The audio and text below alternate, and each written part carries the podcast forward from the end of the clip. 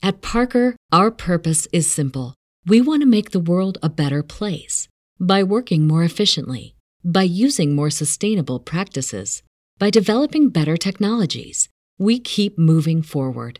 With each new idea, innovation, and partnership, we're one step closer to fulfilling our purpose every single day. To find out more, visit parker.com/purpose. Parker, engineering your success. This is the story of the one. As a maintenance engineer, he hears things differently. To the untrained ear, everything on his shop floor might sound fine, but he can hear gears grinding or a belt slipping.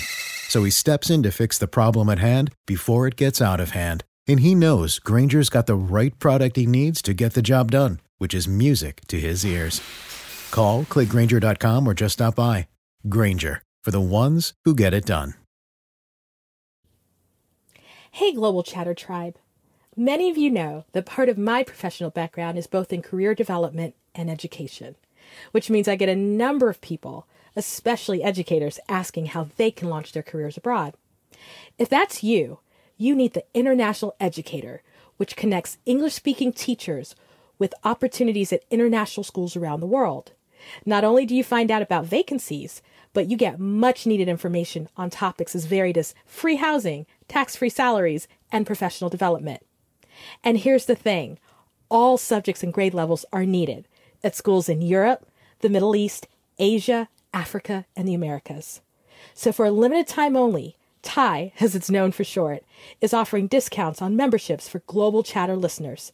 So visit TIE Online, that's T I E online.com, and use the promo code Global Chatter to save on your membership today. If you looked at the beginning of Dr. Sherrá Watkins' story, it was unlikely that she would become an expat. She and her twin sister were born to a teenage single mom who struggled hard to provide for her children. However, Sherrá and her sister were also surrounded by a large extended family that gave them a close knit community. This is important because it was her family that would reinforce the dreams of going beyond what she had as a kid and a teenager. Determination is most certainly a running theme in her life. Ultimately, she and her sister would earn PhDs. A psychotherapist by profession, it shouldn't be surprising then that mental wellness is a frequent discussion point in this episode. Sherrá is currently Director of Wellness and Counseling at the American University of the Caribbean in St. Maarten, otherwise known as the Netherlands Antilles.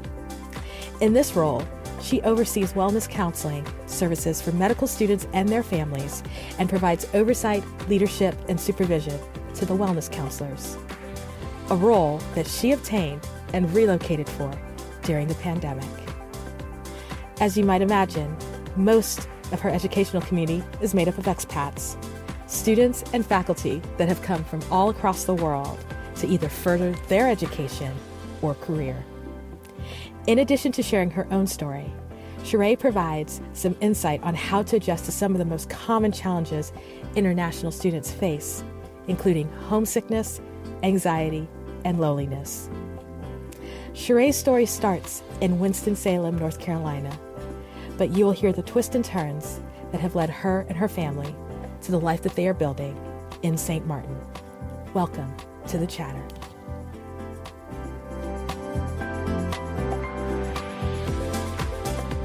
Okay, so it is very rare that I'm doing an episode with somebody who's from North Carolina. And so I was geeking off the air because I got somebody who's from North Carolina. And for for some of you who ask all the time, where in the world am I? I am in the Tar Heel State. And so this guest, I think, is going to bring some knowledge and some wisdom that quite often many of us need, especially when it comes around mental care and mental wellness. So Dr. Sherrá Watkins is joining us on the podcast today. How are you, Sherrá? Hello, everyone. Good.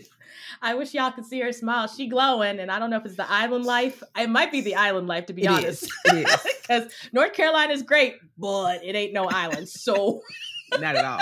so By any means. but I, you know, for me, especially as someone who's also a counselor, I just love folks who this is their space because we don't talk enough about this, particularly for those of us who are in Black and Brown communities. I think for those of us who are expats, for those of us who are who just are going through some stuff and are trying to figure out resources and and and and how to support, especially to move. And so I I have just asked Sherrá to come on here and she's just gonna talk about her life and we're gonna talk about what she does and and maybe some resources she has and hopefully by the end of it I will have all the links as to where you can find her and her business and on social media because you guys know that's what I do. So this is the first question I always ask folks because they always want to know. So where in the world are you? I am in St. Maarten, um, and I have to be specific. I'm on the Dutch side of St. Maarten, and so that's typically known as the Netherlands Antilles. Mm-hmm. And so I have been here for almost two years. I've been a lot of places. This is really shocking to people. I've never been to the Caribbean. Oh. I know, and I've I've been to the ends of except for Antarctica, but to the ends of Earth and back, and somehow the Caribbean, literally been to Singapore, been to the Middle East, been to Africa, wow. been to Europe, mm-hmm. been, been, to South America a couple of times, and somehow I have not gotten to an island. How did you like? What took you to St. Maarten? Like, what took you there? Like, what's what's the story? Did you grow up abroad? Did you marry and it took you there? Like, how? Wh- why are you there? Look, F, none of the above. Um, I grew oh. up in Winston Salem, North Carolina hey, with a teenage hey. single mother who had identical twins at the age of 18. We were poor, wow. not poor. Wow. We were poor. First of all, for those of y'all who don't know, so Winston Salem, because that's exotic. also, AKA known as the Trefo to my people. Okay. Winston, maybe for some of y'all who don't know, Greensboro might be the yes. might be the next spot. Yes. Okay, so that's in the center of North Carolina. So this is a whole North Carolinian geography episode. Yes. It's in the center. Okay, I didn't know all of this. Tell me more. All right, so you grew up in Winston. Grew up in Winston. Wow. Um, I was raised definitely is what we call the collective, raised by the village. Um, since my mom had us at um, young, we was raised alongside my aunties, my uncles, and my grand um, grandmother, my maternal grandmother, and paternal grandmother and moved around a whole lot. We went to five different elementary schools just because, you know, financial issues and evictions and all that type of stuff. Yeah. Um, but what was interesting in, in that um, in that journey is that I always had uh, an embedded in friend. I was born with my best friend, as, as we often say. So shout out to my twin sister, um, Dr. Shantae Elbert. That's where that's where things begin. Um, around the age of about maybe seven or eight, unfortunately, our father um, who was very active in our life in the beginning, um, became addicted to crack cocaine. So we are also, unfortunately, a part of the crack epidemic. And that's when things began to spiral for him in and out of trouble in prison up until um, our graduate career. He finally was able to come home in 2014 or 15. Um, so um, that was his life. And so from there, we were wow. raised by a mother who was a nurse. My grandmother made sure that she said, no matter what happened, you're going to school. So my mom is a, a LPN now. She works as a nurse administrator my maternal grandmother, she was a nurse, born and bred, and she went into doing mm-hmm. home nursing later on in her life before she passed away our junior year. So we were just really created and surrounded by family. And then our family is very large on both sides. Mm. And we have family that's also in the country parts of North Carolina. Mm-hmm. So um, what we call Davie and Davidson County and Lexington, our families is way deep, deep, down in there also. So yeah, they're deep. And uh-huh. so we got a little twang mm-hmm. to us. And so we, we grew up in a family that was very close knit and we also are a singing family. So I can't sing like my mom and grandmother, but I can hold a note, and I've learned to harmonize over the mm-hmm. years. So yes, and so um, growing up, I wanted to be a nurse, just like my mom and grandmother, and so that's what I went to school for. I went to East Carolina University as a pre-nursing major. Mm. That didn't work out.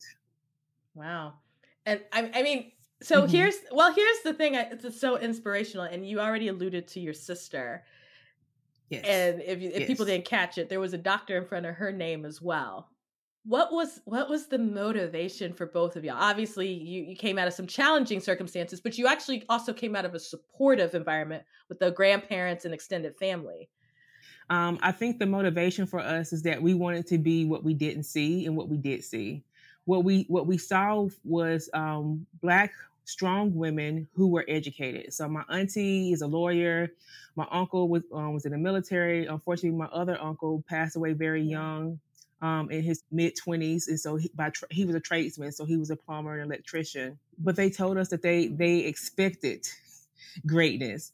And so um, when we talked about me and my twin, we always knew we wanted to be doctors. Mm-hmm. I thought I was going to go on to be a DNP, um, and she thought she was going to go on to be a doctor in something, but she didn't quite just know yet. At first, it was athletic training, and we both yeah. got into school and was like, "This is not working."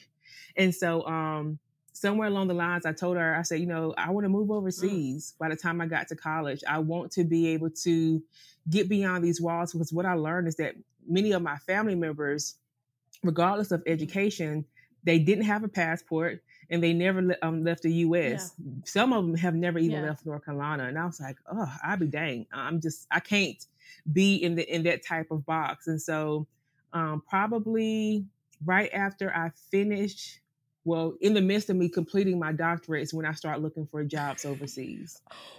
That's how early it began. Mm-hmm. So you kind of you knew kind of I'm gonna early on that you wanted to go abroad. Wow. I did.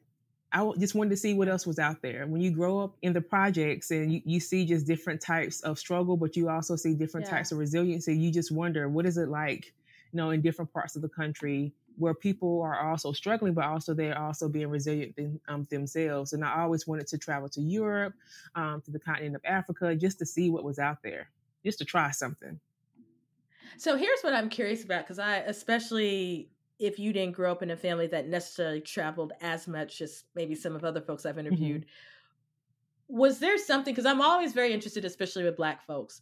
Was there something or a show or something that made you go, I could do that or I want to do that? So, like, you know, I'm of the generation, I feel like you probably in this similar generation mm-hmm. where, for example, good or bad, we saw a different world yes. and the Cosby show that made us think about life in a different way, mm-hmm. especially depending on what circumstances.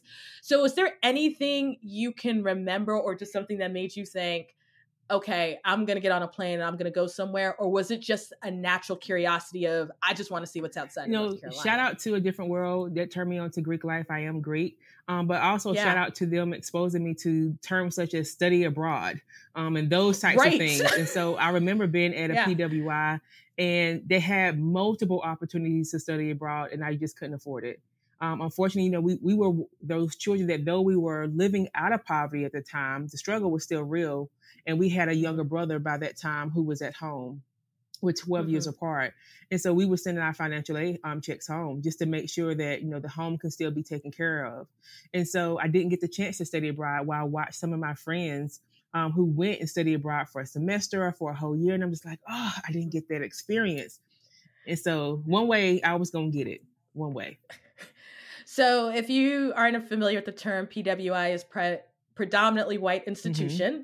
at the higher ed level. So when we think about universities, man, let me, so not to insert myself into your mm-hmm. story, but I worked at, at a previous university I worked at which was a major mm-hmm. university, mm-hmm. which was in an urban location. Mm-hmm. They had it was a as weird as this term sounds, majority minority mm-hmm. population. Mm-hmm. You know, I got asked how come we don't have enough black and brown students studying abroad because when you looked at the numbers, mm-hmm. right, even though numerically black and brown students were in the majority, it was still predominantly white students. I think you just said something super key that folks don't understand. The financial responsibilities, especially on first, not even just first gen, low mm-hmm. income, mm-hmm. immigrant mm-hmm. kids, right? Where, okay, you're getting X amount of money for financial aid, but you know that there's stuff going on at home. I can't spend X amount of money to go to Germany for whether it's two weeks or two months or a semester knowing I've got financial responsibility. I think that's a weight that a lot of folks don't understand that that a lot of children of of color or first generation students go through. Mm-hmm. And yeah, so I'm just kind of curious about your thoughts on that just because I I often hear people, why don't people more people black and brown folks study abroad? I'm like they can't it's not even just it's not even just being affording to it's these other responsibilities that are often a, a challenge. Agree and you know sometimes it's we have the we have the motivation we have the the want and the the ability but it's also there's still a small fear. What are we going to you know encompass when we get over there? Will we be looked at differently? So i think there's a fear factor that we also have to be realistic in in, in sharing that though i wanted to there mm. still was the fear of what would the experience be like when i got over there would I um, truly mm-hmm. be able to enjoy the experience? And so that was also a part of it. Like, you know, okay, so we're over here. What type of food do I eat? How do I navigate you know, the language? How do yeah. I navigate transportation? All those different types of things. So that was still a, a part of my mind that also kept me a little rigid in trying to look for mm-hmm. possible other resources. Like, okay, it'll come when maybe I'm a little bit more older, a little bit more mature. And so I think yeah. there's also some secondary reasons that also didn't push me um, to look for additional resources to make that happen. So I guess I would ask you this question: Older you, mm-hmm. who now obviously lives mm-hmm. abroad, because mm-hmm. this is a question I get a lot from Black and Brown parents: is what would you tell then, sort of those Black and Brown parents who are who are like, I got a kid who might be thinking about studying abroad. I'm not sure. Like, what do you think from your own experiences you would share with like those parents in terms of why they should consider it, or what are the ways to consider it? Um, what I would say is that um, let them be able to experience it and teach them to lean into fear. Um, fear is a, just mm. emotion, just like any um, any other emotion that we all exhibit and um, and harness. And so, if we can teach our um, our children to lean into the fears that they have, they're able to face a variety of different types of issues, which will always come along as a part of our lifetime. Um, and then also teach them that you know e- e- even in living in that um, that fear, um, that they can always ask for help with different types of resources. You can prepare for that fear. So, for example, um, watching YouTube since we have technology now. They have apps, Google mm-hmm. Translate, to make sure you have that set up on your phone. What are some ways that you can mediate that fear and prepare for it?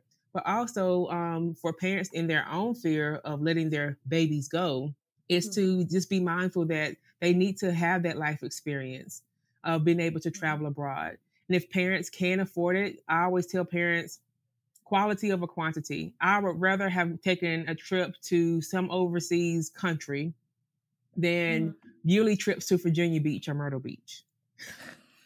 right. you say that, but that's what because yes. here that happens. Yes, it does. It does. That's why I'm laughing. Oh my God, Virginia Beach. I got stories. anyway, I'm just man, like no shame. My family lives in Richmond. Mm-hmm. No shame. Oh no, but like those are great beaches. Virginia- and please take your children to the beach. We have black people who've never been to the beach and never seen sand and water. that that is fair. Um, so th- I say that in perspective and saying that if you can um save two trips and maybe do something local to save up for maybe an overseas trip, even if it's only for two or three days. That can mm. definitely go a long way in teaching children how to get on an airplane, how to navigate the airport, um, how to experience different foods. That is something and people outside of just the US that's different. And they yeah, look at us no, as the other instead of vice versa. right. So uh, I started this off with the original mm-hmm. question: mm-hmm. How did you get to St. Yes. Martin? So take us, take us how you got to St. Maarten. So we got you through yes. school, yes. and then what happened? So I had applied and actually got um, multiple offers overseas, and it just wasn't the right time in my life. Were they the Caribbean, or were they in just other parts of the world? Other parts of the world. Oh, one oh, wow. was in will, will be considered a part of the um, the Mediterranean. One was in Cyprus, Turkey. Yeah. Um, one was yeah. over in China. And I think those were the two. I think those were the two. And so this is once you'd completed your doctorate. One was um, when I was finishing up my dissertation. The one in Cyprus. Um, the okay. second one was after I completed my uh, my doctorate. So yeah. Interesting. Mm-hmm. What kind of positions were, were you looking at or were they? So the one in Cyprus was at a um, international university teaching in their counseling department as an assistant professor. Okay. Um, the second one was working as a military contractor, um, providing health um, education and counseling to military um, personnel and families on the base. Okay, so that sounds mm-hmm. fascinating. It was. So what happened? You didn't take the one in Cyprus. Um, my um my first marriage was on the rocks at that time and i was like okay let me i remember one thing so i'm licensed in mental health and counseling and so as part of um, being in this field we are required as a part of our curriculum to go to 12 step programs and one popular mm-hmm. um, quote in the rooms as we call it for short is you take you wherever you go especially when it comes of to course. addiction and substance use and i remember am i going to take this drama from North Carolina to Cyprus. And I was like, it's not the time. It's just not the time. Not mm. until we get to um, a healthier um, um, area of our of our marriage. And so, and the other one was they weren't trying to pay me. I was like. I'm a doctorate. the first story was dramatic, yes, but the second was just as traumatic. I was like, "Do you not see these credentials? I'm triply licensed, right. people. Let me. I'm Triple. I'm trying to get all the coins. Yeah. And so at that time, I was a single parent by then, um, because we had divorced, yeah. and so I'm like, I'm not moving overseas with this. I think they was trying to pay me like forty thousand oh, dollars. No. I'm like, they like it's tax free. I don't care. No, ma'am. Because I'm assuming you had children at that yes, point? I had one son and he was one years old. And I was like, no, I'm no, regardless of all the benefits that you all are talking about, housing and things like that, that's not gonna that's not gonna help me pay off my student loans. and pay for my bills from day to day. Right. So I applied for a job um, as a counseling director. Made it to is actually with our sister school, Ross um, School of Medicine, that's in Barbados, and I made it to the second round and I didn't get it, and I was devastated because I killed that interview. And so I remember um, sitting after I got the news that I didn't get it, and I said, "God, I'm tired." I used the analogy of, you know, I've been planted the seed, I didn't toil the ground, I didn't reap the harvest. I'm ready, you know, to kind of pack it up and take, you know, my gift somewhere else. And I remember my therapist had told me you can't apply for no more jobs because the, the process had broken me completely. Right. And so um, my therapist says no more jobs. And so I remember listening to her and I was like, okay. So it was right after Christmas and it was it was nighttime. We had just cleared out the living room for all the toys and stuff.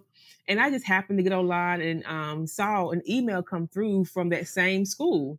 And it says, Hey, because you applied for this job, have you seen this job?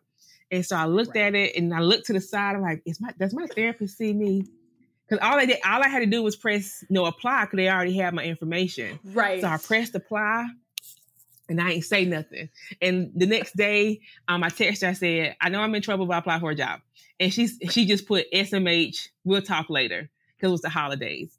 And so by the time we talked, I had told her that I had an interview set up with the um, HR department and literally from Christmas until the offer, six weeks.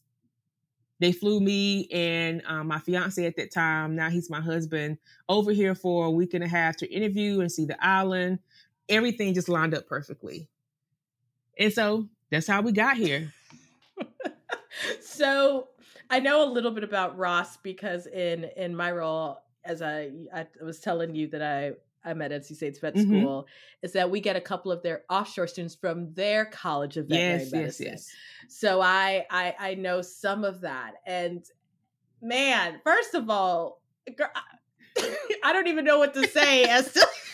Just know that my therapist forgave me. She did. She forgave right, me. Right, because she's like, she probably was like, I can do an in person session on the island if you yes. need. We don't have to Zoom. Yes. and so um, she's been a great support. Um, now we've she provides coaching ad hoc for me because um, many of the stuff that I was going to um, counseling for, those are resolved and healed. So every now and then, if I just have stuff that I need to process, kind of like a check in, she'll do a coaching session with me.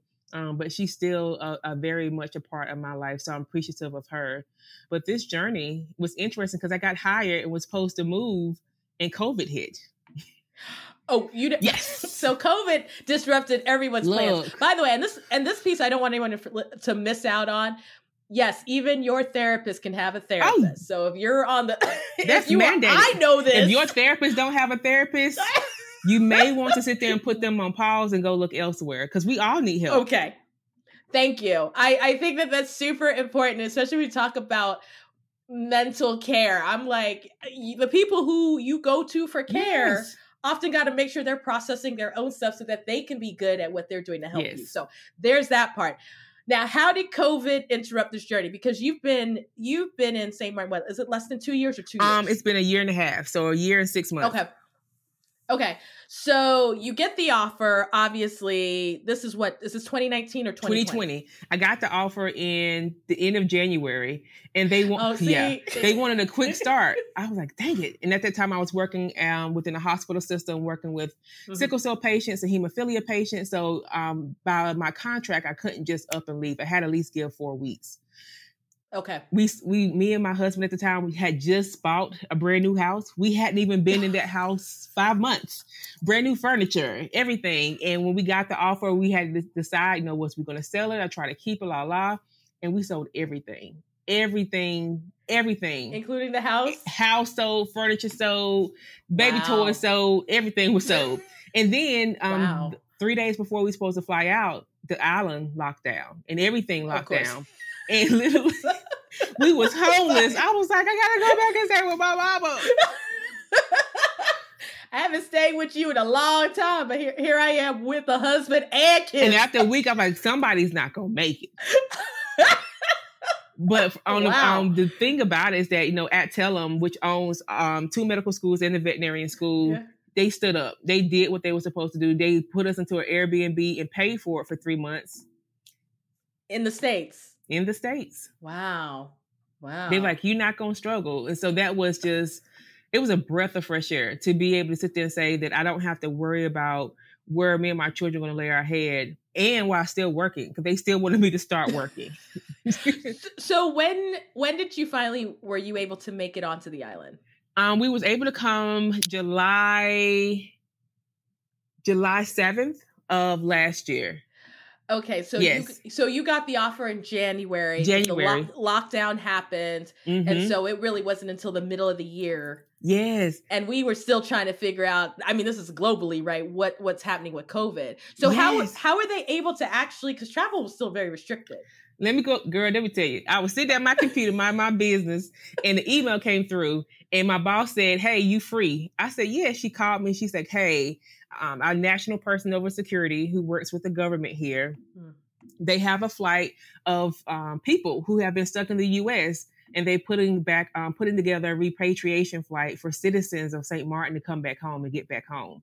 Um, because of the status of my position, um, they're able to get you and your family on that flight too. I was like, okay, so when's the flight? They was like, in three days. I said, okay.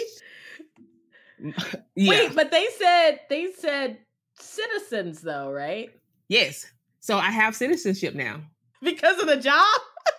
Because of the job, I have I have dual citizenship. So we are citizens of St. Maarten and citizens of the U.S. And so, yeah, as a part of my job um, and the position I have here on campus, they got me and my family on that repatriation flight. Are they hiring? Because I no, let me. They are hiring. We are always hiring. Please go to Adtalem. I think I don't know if it's dot .com or .org, but just go We- to Adtalem. Put we it in can, Google. We, we can find it. I, Yes, yes. we can find it. I'm saying this, and then we're gonna be like 500 people are gonna be like, "She, there might." But be look, job." there's some downsides. So let me go ahead and tell you, okay? to get our license transferred from the US here, it's a six months process and it's four hundred dollars. I told my husband, I said, once we pay this four hundred dollars for this license over here, we ain't ever leaving. I ain't Right. never paid four hundred dollars for no license. right. That's a lot. Yeah. That's a lot. hmm Y'all need to go ahead and buy a home there. Just call it your second. We're working on that. We're working on that. So you have to be here for at least two years, and so um, to be able to get a loan here, you can get a loan back Yeah. in the states too, um, but it just makes the paperwork just a little bit A little bit trickier. trickier. So yeah, hmm So can I ask you this question? Obvious, you know, now you're you're in the Caribbean and you as the person, not you as the professional, not you with all Mhm. your training. What was the transition process for your family? Because I'm assuming up until that point, your children have been born and raised in North Carolina for the most part. I don't know if your is your husband North Carolinian as well. yes, he is. He's Okay. North Carolinian and country too. Which is he from Winston as well or somewhere Else? No, he's from um, I can see it. It's he from- Alamance County. He's from Alamance. Um, But yeah, I mean, it's Small Alamance. people. Yeah. So we already. I think the biggest part for my family, my sister, my twin, she was truly ecstatic for me. When we both left Greenville, North Carolina from ECU, Yeah. She moved to Charlotte. I came three years later. Hint, Yeah. hint. Um, then she moved to um, Indianapolis, and then by that time, when I moved, she was in Washington State and was about to um, get to Ohio State. Now she's the VP of um, Ohio State. Yeah. She was like, "Okay." Actually, we're closer in flight compared to me trying to fly all the way to Washington State, right outside of Seattle. yeah. But my mama and my grandma and them, my aunties, all the baby cousins, you know, the ones that we used to babysit, like, oh, we got a place to come for vacation. They Yeah. ecstatic. So it's like siblings ecstatic, cousins ecstatic, aunties and uncles and mom mama like hell to the now. That generation is like have you lost you your mind? Right. But they knew that I had been applying multiple times. They knew when I went to Cyprus. They knew about the job in China. Um, but because I had turned both of those down, they they thought that the process had stopped. Right. And so I think the hardest part for anyone was my mom because after going through my divorce with my um, first husband, her and my first son um, is close, close. That's his Yaya as she as he calls her, and um, they would be together every other weekend. I think the tears watching them two is what broke my heart and made me stop and pause and second guess. Mm. Because the relationship that I had with my grandmother was just as close as the one that my son has with my mom. And I'm like, okay, what am I doing? Mm-hmm. And I had to remind myself that I'm trying to create generational wealth um, that encompasses both freedom um, financially, but freedom when it comes to experiences and culture and so much more. Mm. Since I at Parker, our purpose is simple. We want to make the world a better place by working more efficiently, by using more sustainable practices, by developing better technologies. We keep moving forward with each new idea, innovation, and partnership. We're one step closer to fulfilling our purpose every single day. To find out more, visit parker.com/purpose. Parker, engineering your success. What's the easiest choice you can make? Window instead of middle seat? Picking a vendor who sends a great gift basket? Outsourcing business tasks you hate? What about selling with Shopify? Whether you're selling a little or a lot, Shopify helps you do your thing, however you cha-ching. Shopify is the global commerce platform that helps you sell at every stage of your business. From the launch your online shop stage to the first real life store stage, all the way to the did we just hit a million orders stage? Shopify's there to help you grow. Whether you're selling scented soap or offering outdoor outfits, Shopify helps you sell. Wherever and whatever you're selling, Shopify's got you covered. Sign up for a $1 per month trial period at shopify.com slash try. Go to shopify.com slash try now to grow your business, no matter what stage you're in. Shopify.com slash try. I've been here though, even in the midst of COVID. My mama has been over here three times. So now that it's, that's not a problem at all. She good to go. She passed. This message comes from one of our affiliate partners, FlexJobs. FlexJobs has 100% verified job listings, career experts, and resume help. They've helped people find great remote jobs since 2007. If you are looking for your next remote opportunity and want to save up to 30% when you sign up for a membership, visit theblackexpat.com forward slash codes to learn more. Because I, when I scheduled this interview, I didn't, I didn't make the connections about how she was going to go from Winston Salem to St. Maarten. But kudos to you for the dual citizenship. But like, I'm, you know, what is what is what has been the experiences for you personally, and the differences being a black woman and a black family in a mm-hmm. predominantly mm-hmm. black and brown country after obviously living in a country where you've been a minority. Like what is what kind of struck you? What was unexpected? What's the good the bad just the different? So we haven't had any bad. We've um since we've been here we've only had good experiences. Mm-hmm. what's so funny is we because i have locks in my hair. Yeah my husband has a bald head but until we open up our mouths we are seen as someone from St. Maarten. Gotcha. Until we open up our mouths and speak, and we're not speaking Dutch, or Spanish, um, or some other, because they, they're very much a melting pot here. They don't know that we're not, you know, wasn't born um, and raised here, and so we're treated as such. Mm. But even when we do speak kindness, asking, of course, where are you from, and every, everyone automatically thinks that we're from New York. I'm like, no, we're from the South. Right. We're not from New York. Everyone's not from New York. Right and it's interesting. I remember um, one story. We had been over here, and it had just opened back up, and we, I had to go grocery shopping. So my son was at home, and I had went out by myself. So driving over here, mm-hmm. ma'am. Interesting people. You drive, and you drive to the point where you have to keep up with traffic or they will go around you or run. Right, right. Okay. So they aggressive. Um, gotcha. Oh, very aggressive. Um, but I was in the grocery store and literally I had a person who was um, stocking up stuff follow me around the grocery store to make sure I knew where everything was. Hey, what's next on your list? Okay, come on, come to this out. And he was just asking He questions about where I'm from. Very, very helpful. And I had to be in there for at least an hour. So of course, you know, the black woman in me, like, is he trying to holler? Uh, But he wasn't. He was Just just being truly being helpful. helpful. Because I was Go in, figure. I was in food line yesterday. Let me tell you, there was a lot of things going on, but help was not one. Was not Look, one of them. look, you back in the states, being staying in Charlotte, grocery shopping in Walmart. I've had the most craziest experience with black guys walking up to me, Right. And you just don't do that, right. You just don't. Right. But here it was so different. being It's like, friendly. Can I help you? Can I really help you find what you're needing? That's the beauty of it. Um, my my loctician over here, she just welcomed me with open arms. I got lost. So I walked in, I was crying and sweating at the same time because I got lost trying to find it. I literally was in their downtown area circling and I called her like I'm I, it's almost 45 minutes into my session. I cannot find you. She said, Where are you at? She found the landmark and she literally stood on the phone and walked me to her place, which was actually only two blocks over. Mm. But I'm sweating. So I came in. She said, Sit, let me get you some tea. Just take a breather. She's like, It's going to be okay. I'll work you in. And it's like that was one of my first experiences. Mm. Um, well, my second experience is uh, just once again, just people being welcoming because I have a big fear of being lost. Like literally, I was sweating from every per, um, you know, pore, and she's like, "Just take a breather. It's okay. It happens." I'm just like. Oh my gosh. and then it felt just like I was back at home because we started gossiping about By everything. everybody, everybody and everything. Mhm, mhm, mhm. How is it adjusting to island life? What's what's sort of the differences? Because I think that people, you know, you see the shows or you go somewhere for vacation. What's Mhm. different living on an island versus just visiting? You think? Caribbean time is like black people time on steroids. okay. Okay.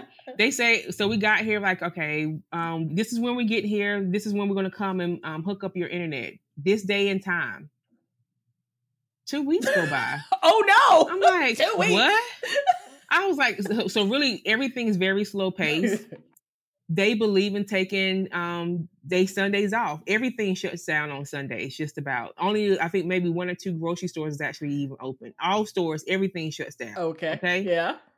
The ace is our walmart over here Okay. um, they sell furniture and like other goods, everything except for groceries. I was like, my, I, I'm used to going to Ace. It's the hardware store. There, it's hardware and other um, over here. And so, um, and then I learned that groceries is very, very expensive, and you need to buy only for like what you're going to cook within the next that day and the next day because they're they don't have a lot of pesticides and stuff, um, and um, additives into their food. Mhm. So I remember going to buy meat and I put it in the freezer like we normally do because I'm gonna cook it towards the end of the week. And I got out to defrost it and it was just spoiled. I'm like, what in the world? So I had to learn that you know that meat, most people don't go freeze meat. They buy meat the same day that they go um that they're going to cook it or the very next day. Mm. So I lost a couple of hundred dollars worth of groceries because I was shopping the black people way, you know, deep freezer, Right, that because we, we we buy in bulk, right? Especially the bigger your family, but we're so used to buying in bulk because there's a sale and there's a deal. Yes. But there Yes. is something about buying just what you need. Yes. I know it's it's so revolutionary, but that's most of the world, right? We Yes. it's just in the states because we got big fridges to accommodate, right? Mhm, and so mhm. yeah, no, I I've had those experiences where I'm like, why is this fruit bad already? And it's like it's been three days. I'm like, it's been three days. Why is it bad already? Yeah, and it was and so that I learned that just to buy what we need, and then um our first Thanksgiving over here and making banana pudding, I spent you know close to fifty dollars just to make a pan of banana pudding because the box Right. of wafers was eight dollars a box, and so I remember taking a picture and putting it on social media. They was like, "You better not buy that box." I said, "I gotta buy the box." I promised my husband I was gonna make some banana pudding. Okay, Or somebody got But to it bring was it in the suitcase. Look, I was like, "It's gonna." Be, I said, "Somebody ship me some wafers over here." when I lived in the people laugh at me of this, but I don't care. Uh, one of the things I tell folks is that when you move somewhere, at least for the early part, take the spices and the things you're accustomed to cooking with because you still don't you don't know where you can find them yet in the country you're in or if they've got them. Now it's a little bit different. You're in the Caribbean. So my sister came the first time she visited me in Doha. And Mhm. she had a suitcase, which was like Lawry's. Literally, it was like Lawry's, and like it was every seasoning you could imagine. And I need some. I know, right? And she brought like garlic salt, all this stuff, because I could not find what I was used to. So she said, Yeah, I just went to Walmart and bought like forty dollars worth of actually it was like fifty dollars worth of that's love. no, but That's seriously though, and, and Mhm. so but I'm thinking about what you just said, like if somebody's coming to visit you and you you want to make a banana pudding or whatever, eh, the first thing I'll probably say to you is, "What food do you want me to slide into my suitcase that I can bring Mhm. to you?" Because people don't realize how expensive, especially if you're coming from somewhere where we live, where yeah, food we think food's expensive. But then we go to other places and go, nah, that costs Yeah. 15 bucks for that bacon. We we about to Mm-mm. not eat pork ever again. Ever. ever. Ever. and then especially it scared me the first time we went to the grocery store and it said like $350 NAF. They use guilders over Okay. here. That's their mon- uh, monetary. And they also use the euro. Okay. And so um, at the grocery store, they use the guilders. And it's like, oh, $350 um, NAF guilders. And I'm like, $350? Right. They're like, oh, they're like, are you paying in euro, guilders, or um, US? I said US. They're like, oh, that's only $125. Explain this to me. I'm, you know, I'm new here. right. Help me. Right. So yeah. So let me let me ask you this as someone who who's a, a, a practitioner, a clinician. hmm What are the, some of the transitional challenges you're seeing for your, you know, with the populations you, you guys are working with? Obviously, most people Mhm. don't understand. Many, most of your students, faculty, staff are not from St. Maarten, right? They're coming in they're for an internet. They're they're coming in for education. They're coming in for a professional opportunity. What are some Mhm. of the things, and I'm thinking about this as the folks that we have that move across the world, that you see people experience that they don't even anticipate that they're going to experience moving somewhere new that maybe might be a challenge? homesickness is real. Mm. But there's so many layers to homesickness. Of course, the most common one is this is my first time really away from home. Because I went to college, it was in my hometown or in my home Yeah. Or even if they went out of state, this is the first time they've ever been this far from their family. Mhm. Um, that's the first biggest thing that we're dealing with is just adjustment. Mhm. The second part of the adjustment is dealing with many of our um, our cultural um, students Mhm. who are coming from um, different countries in Africa, India, Mhm. um, or maybe first and second gen students, and their um, their parents are from those countries where they were very much they were very much coddled and they lived in very restrictive environments. Gotcha. So very, very supported in. That's the Yeah. nice way of say it. But Yes, yeah, that's a nice way. They didn't have, let's just say, they didn't have a many life experiences, Mm. and so coming, um, even being in college, some of them say that they, you know, have to still have a curfew at nine o'clock. So many life experiences they didn't have. So when they come over here, they don't have the tools to truly adjust because they're so used to their parents taking care of everything. So it's teaching teaching them to be independent, teaching them that they can trust their own decision making skills, and teaching them that they can still rely on their parents, but now they're looked at as more supportive than actual the action person to implement whatever it needs to be done. Mhm. So adjustment is the biggest piece, and then unfortunately, you know, um, just like we're seeing in the trends of mental health across all colleges, Mhm. we've seen an uptick of students who come in with lived experiences of trauma, typically um, domestic violence, um, sexual assault, childhood abuse. And so, um, and they range. Some have went through their own previous counseling, and some have never experienced it. And the the pace and the rigor of medical school exasperates the symptoms that they've been living with. And so, it, it, it, if they're not able to tackle it and get it under control, it's um, their mental health and well being will impact their academic success. Mhm. And so, that's the second part. And then the other biggest thing is test anxiety. Test anxiety um, and imposter syndrome is the last one. Um, we are a Caribbean medical school. And so for some of these students, they either are here by tradition, their parents, uncle, auntie, cousins, one of them went to this school Mhm. or a similar school, or this was their last option. Mhm. They couldn't get into the U.S. medical schools due to a variety of reasons, um, or even, even the Canadian ones, because we have some um, students from Canada. Mhm. And so um, they were the top students in some ways, but because they couldn't make it in those schools, they come here saying, "Yes, this is my second chance. This is my time to get, you know, um, to fully, uh, fully follow my purpose." Um, but then they constantly doubt themselves of, "Should I be here? Do I do I do I deserve to be here?" Mhm. And so we're dealing with once again imposter syndrome and doing different types of workshops and one on ones with students to really increase their confidence in their identity. You know, you brought up something really interesting. I as you were thinking as you were speaking because I was thinking about especially that second point you made about coming from backgrounds or stories where there may have been some trauma. Mm-hmm. Just and and, and this is now me asking you as the professional, you Mhm. know, when someone moves into a different environment, do you see that this can be like sort of sort of those I guess the aftermath of that sort of be exasperated because you're in a new environment or or is it one of those cases where you know you would hope that an individual has had the support from where they were before and they use those coping mechanisms like because I, I i think about our expats a lot right because all of us none of us mm-hmm. have perfect stories right some of us mm-hmm. move and leave for a variety of reasons sometimes because of the trauma at home is mm-hmm. why we leave right and so mm-hmm. I, i'm just curious just in terms of is it just in in in in your perspective if maybe moving has also kind of exasperated some uh, some of the aftermath of that? Just it has. Um you know most people don't consider moving overseas to be a small trauma uh, you know if we had to put a term yeah. to it but it can be very traumatic for some people mm. they don't have the skills or the lived experience this is their first time ever traveling overseas many students first time ever getting on a plane or even mm. having to get a passport for those students who've experienced trauma coming over here puts them in the center of, of, of a power struggle. Can I do this? Do I have the power and the resources to survive? Again, something that's going to be a new challenge. I've survived whatever they may have experienced in their past um, childhood or young adulthood, but now I'm faced with a new challenge. Can I excel at this Caribbean medical school? Can I live on my own? Um, and can I do this all once again mm. while once again away from every single resource and tool that I'm used to having? Mm and that and that i mean then that translates whether you're a student or not right right because i mean to be honest that's something you had to go through because mm-hmm. you'd never lived i mean sure you have your family but none of y'all had ever lived on the island before no no no no right never lived on the island um again i've i've traveled i've been to a couple of caribbean islands on vacation yeah. but nothing more than a week and it, again we were living um typically on some type of hotel yeah.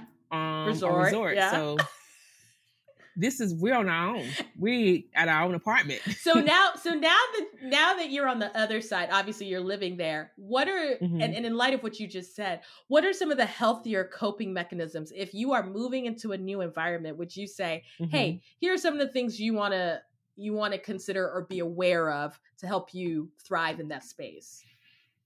Um, I create family and being vulnerable and um, having to create friends as, a, as, an adult, which is something that a lot of adults don't talk about. But mm. you know, we typically have our friends, and having to create new friends is hard for sometimes for a lot of adults. And I'm an introvert by heart anyway, mm-hmm. so I, I created my family at work.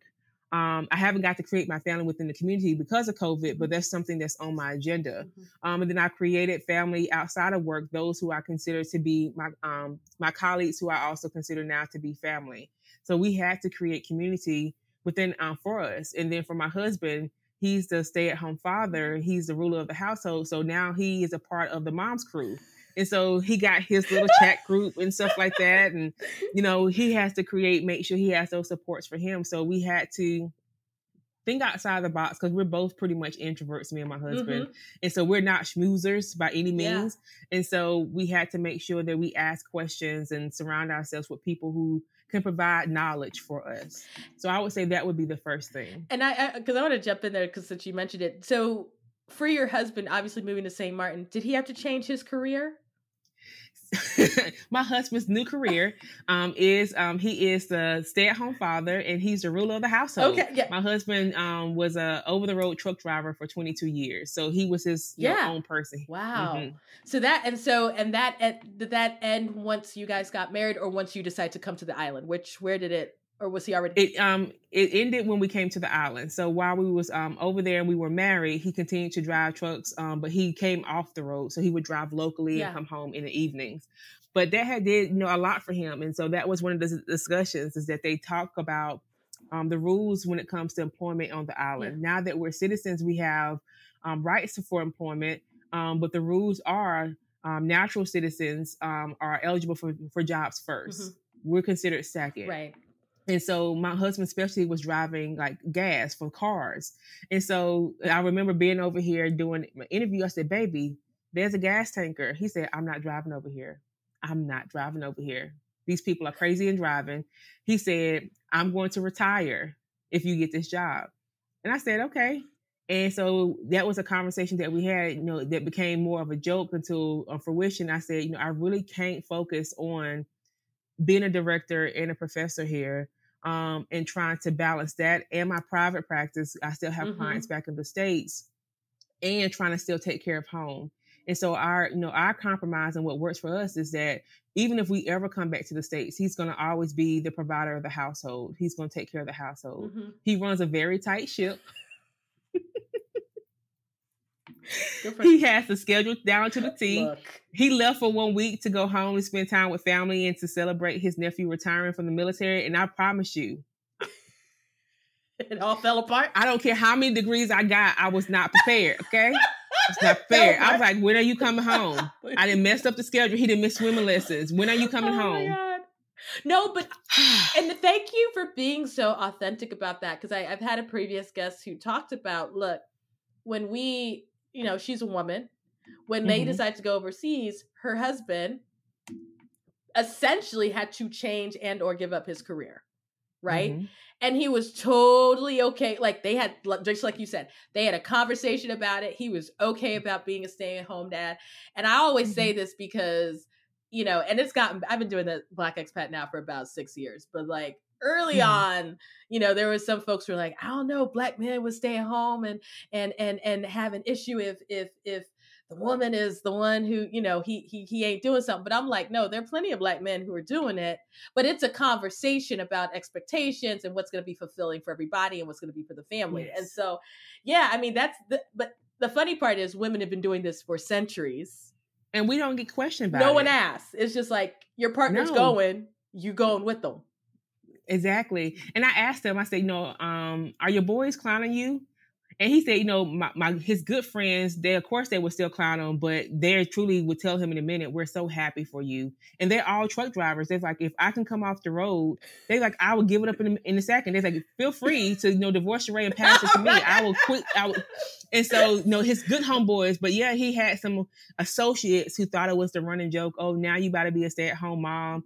No, he's a wonderful father. Yeah whatever term you want to call it and he's doing a you know a pretty you know damn good job when it comes to it but i would say overall he did have to have some you know funny yet tough conversation with some of his homeboys i'm like yeah you know the definition of what a black family looks like is is whatever we wanted to create it to be mm. And we made that rule that we are going to create our family based off of the values that we choose to bring from our um, our childhood experiences and then what we want to create for ourselves wow. and so um, we just create new things and so a one working household is what we have. And it works. Mm-hmm. And it works. Works great.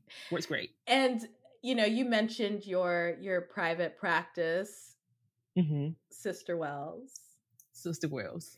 And y'all need to visit the site. So I'm gonna put it up in the I'm gonna put it up in the notes. You are still seeing clients, amazingly enough. I am. I am. they keep me busy and they keep me on my toes. And are your clients are your clients in North Carolina, in the U.S., or throughout the world? Where are they? So our um, Sister Wells we do both counseling and coaching. Mm-hmm. For counseling, um, U.S. law states that we can only practice within the state that we're licensed in. So I'm only counseling North Carolina residents. Mm-hmm. But for coaching, because I do coaching for career, um, I do some coaching for um, for life coaching. Um, they can be anywhere in the U.S. or even abroad. Mm-hmm. So we do um, provide that um, those types of services too. And I, first of all, this this is a site worth visiting because I I was truly I was on it and going look at all these resources I want to support this but more mm-hmm. importantly I'm trying to figure out where you're balancing with these kids and this family and this job how many how are you able to still run and I know that you've got partners obviously your sister and your very close friend but mm-hmm. how are you still able to sort of balance that with everything else you got going on? I do not mind sharing my self care. so I see two clients per night, wow. at least four days a week, and every other week, every other Saturday, I will see clients up to four or five on the weekends. And then I take one week off per month where I don't see any clients nice. in my private practice. And um, when I made that change in coming over here, um, I sent it in an email and I talked with each one of my clients. I had some who um, who needed something different than what I was going to be able to offer. Mm-hmm. And I got them referred out to additional therapists um, locally for them. But I would say 90% of my clients stuck and stayed with me. Nice. Wow. Because they are, um, some are mothers, some are not. Um, but they um, they welcome my honesty, and I believe in practicing what I preach. If I'm telling them boundaries, boundaries, boundaries, I have to be able to do the same. So yeah, I take a week off every month where I don't see clients, and then I limit to just two clients per week, um, two to clients per night, four days a week, which also limits the amount of clients I have mm-hmm. as far as far as my caseload. So yeah, like I say, you do you obviously do coaching and you do con- counseling, and there's consulting obviously that happens through what you guys are doing. For mm-hmm. you, what's the type of clientele, or what's your areas of expertise? Oh, my areas of expertise is dealing with minority women, typically with mood disorders, life changes, mm-hmm. um, career changes, also dealing with chronic illnesses and disease. Mm-hmm. So, being um, a counselor these um, last 11 years, most of my career has functioned um, typically at the intersection of medical and counseling. Mm-hmm. So, I've worked as an embedded counselor in different mm-hmm. types of medical programs. So, I worked um, uh, working with clients living with HIV and AIDS, mm-hmm. living with sickle cell disease and hemophilia um, also living with lupus. So I deal with that very intersection of minority clients who live with those different types of lived experiences. And so most of my clients are minority women mm-hmm. dealing with those different types of issues. Mm. So needed, very needed. Mm-hmm. I wish I could duplicate you, but I can't. I'm also kind of envious the fact that you're better at self care than I am. I'm the worst. I would say no, I'm the worst. Look, I'm the worst counselor. I'm like, y'all need a self care plan, and I don't. and I have It took time though. I literally had to sit there and um, say that if I was going to do this, because um, completely honest, my uh, my self care when I was in the states, I had a um, an office, yeah. and I was there every single night and sometimes every weekend. So I, I think that not I think I'm going to own it. The move made me yeah. change um, how I viewed um, balance between family and work. Mm. I think the hardest part of um, why I gave so much to Sister Wells and to my clients is because I consider um, counseling to be my ministry work. Mm. Um, ministry is a part of my family, as you heard. We, I shared that we um, are a singing family, yeah. and some are actually ministers. I got a couple of cousins that are ministers, and I don't see myself in the pulpit. I figure that my pulpit is the couch, mm-hmm. and so that's my way of being able to give back to clients. Um, and I live by the saying, I give back what was freely given to me. Someone poured it to me, someone gave to me, um, and I want to give that back. And I just had to learn there has to still be a balance to that. That I can't pour from an empty cup. right. The cup cracked, broken, and empty. right. It's like drizzling out the side, but we're trying to no. Yes, girl, I feel yes. you. I man, if we can all do better of taking care of ourselves, I think that half mm-hmm. of our mm-hmm. issues would be would be set aside. But the problem is, I think, especially you're in a helping profession, you're a helper by nature. Mm-hmm. And there, there's never, there's never a point where there's not one more person to help. And I, it, it is. I mean, uh, you know, I'm even as we're doing this interview, in the back of my mind, I'm like, okay, I got one more student that's just like, like one more student that's got this yes. this issue, and so, but it's really cool to hear how really moving for you. You kind of embraced kind of that wellness and are actually mm-hmm. practicing it, which probably is making you a better counselor than even maybe what you were in before because you are in a different mind space, I would imagine. Yes. So, yes.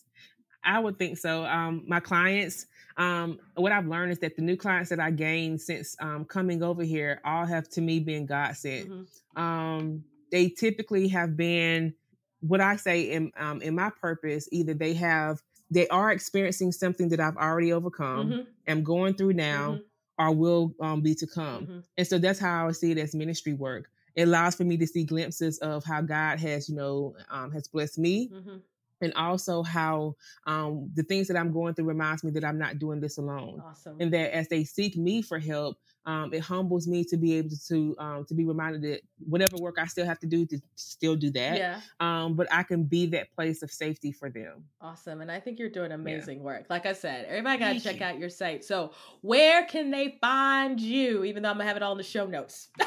yes, you are welcome to come to the well, as we say. Yeah. You can go to www sisterwells.org and that's plural with a s after wells. And it will take you to all the various other pieces they've got going on. And i mm-hmm. i have asked Sherrá for her list of resources in terms of for those of you who are looking for mental wellness and and health. And so just off the top of your head and i'm gonna i'm gonna link mm-hmm. it so you don't have to read everything. What are a couple of places that you think for folks who are looking for sort of mental wellness support they should check out I definitely, um, I always say therapy for Black mm-hmm. girls mm-hmm. and therapy for Black men. Um, one of my um, newest favorite ones is a, um, clinicians, clinicians of color and inclusive mm. therapists. Mm. Um, they both have directories and they both also have um, resources. And then the last one is melanin and mental health is also a good okay. resource um, for um, for many minority clients. Perfect. And I'm gonna list those up. Some of them I've, I've obviously heard of. The couple, last couple I haven't, so I'm really glad to hear mm-hmm. uh, hear about that. Um, and and of course because they're directories, hopefully everyone can do a search to see those who are comfortable working with globally based clients because mm-hmm. that's that's always the question. I'm in Turkey but I would like a, a counselor who kind of understands yeah. some of the cultural experiences as well. So yeah. And it just depends on the the country. Yeah. That's the biggest thing. Some countries will allow for us to practice here, but I know there are a few um, that won't, no matter if we're licensed in the U.S. or not. Gotcha. So that's that's the key part. And I, I know you got to say mm-hmm. that because I swear someone's gonna say, "Can I work with her?" And I'm gonna have to be like, "Well, I don't know where you're at."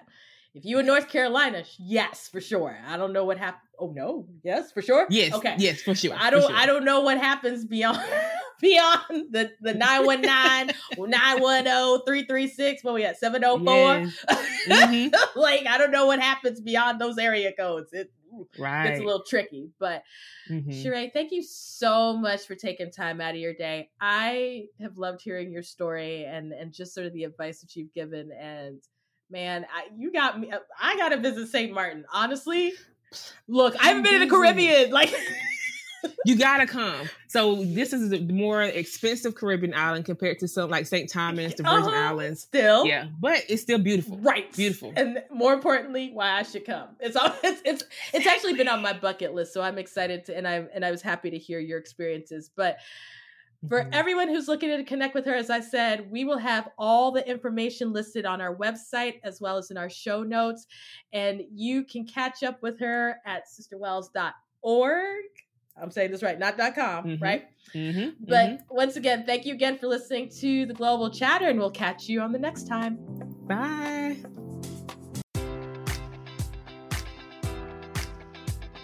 Enjoy all your favorite sports like never before at BetMGM. Sign up using code Buckeye and receive up to $1,500 back in bonus bets if you don't win your first bet. When you register with BetMGM, you'll get instant access to a variety of parlay selection features, live betting options, and the best daily promotions in the business. And with BetMGM at your fingertips, every play and every game matters more than ever. Place your money line prop, or parlay bets with the king of sportsbooks today. Sign up using code Buckeye and receive up to $1,500 back in bonus bets if you don't win your first bet. BetMGM and GameSense remind you to play responsibly. 21 plus and present in Ohio, subject to eligibility requirements. Rewards are non-withdrawable bonus bets that expire in seven days. Gambling problem? Call 1-800-GAMBLER. In partnership with MGM Northfield Park.